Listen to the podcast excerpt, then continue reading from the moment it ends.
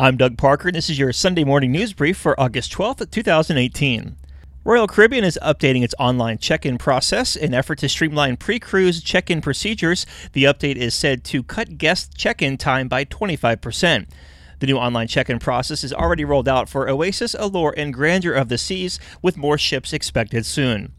Carnival Cruise Line has made two changes to their debarkation process. The first one involves how guests get their luggage tags. Luggage tags will no longer be delivered on the last night of your cruise. Instead, guests will go to a designated area on the ship to pick up the tags.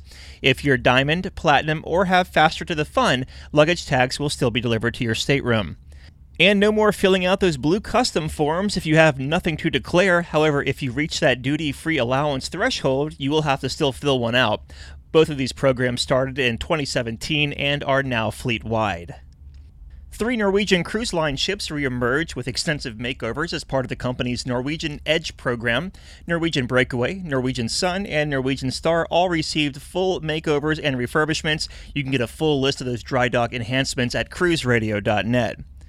And he's calling it a case of mistaken identity. That's what one couple is saying after being booted from a Holland America cruise ship, the MS Zuiderdam. 65 year old Mr. Chan was accused of pushing a Holland America crew member and was booted in Helsinki.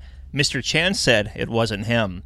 Holland America said in a statement the safety, security, and comfort of our guests and employees is Holland America Line's highest priority. The couple had to fly back to their home in San Francisco only five days into their 24 day sailing. Cruise Radio Flash briefings are now available Monday through Friday by installing the Cruise Radio skill on your Amazon Alexa device, or look for the newly created podcast feed called Cruise Radio News. I'm Doug Parker with Cruise Radio News.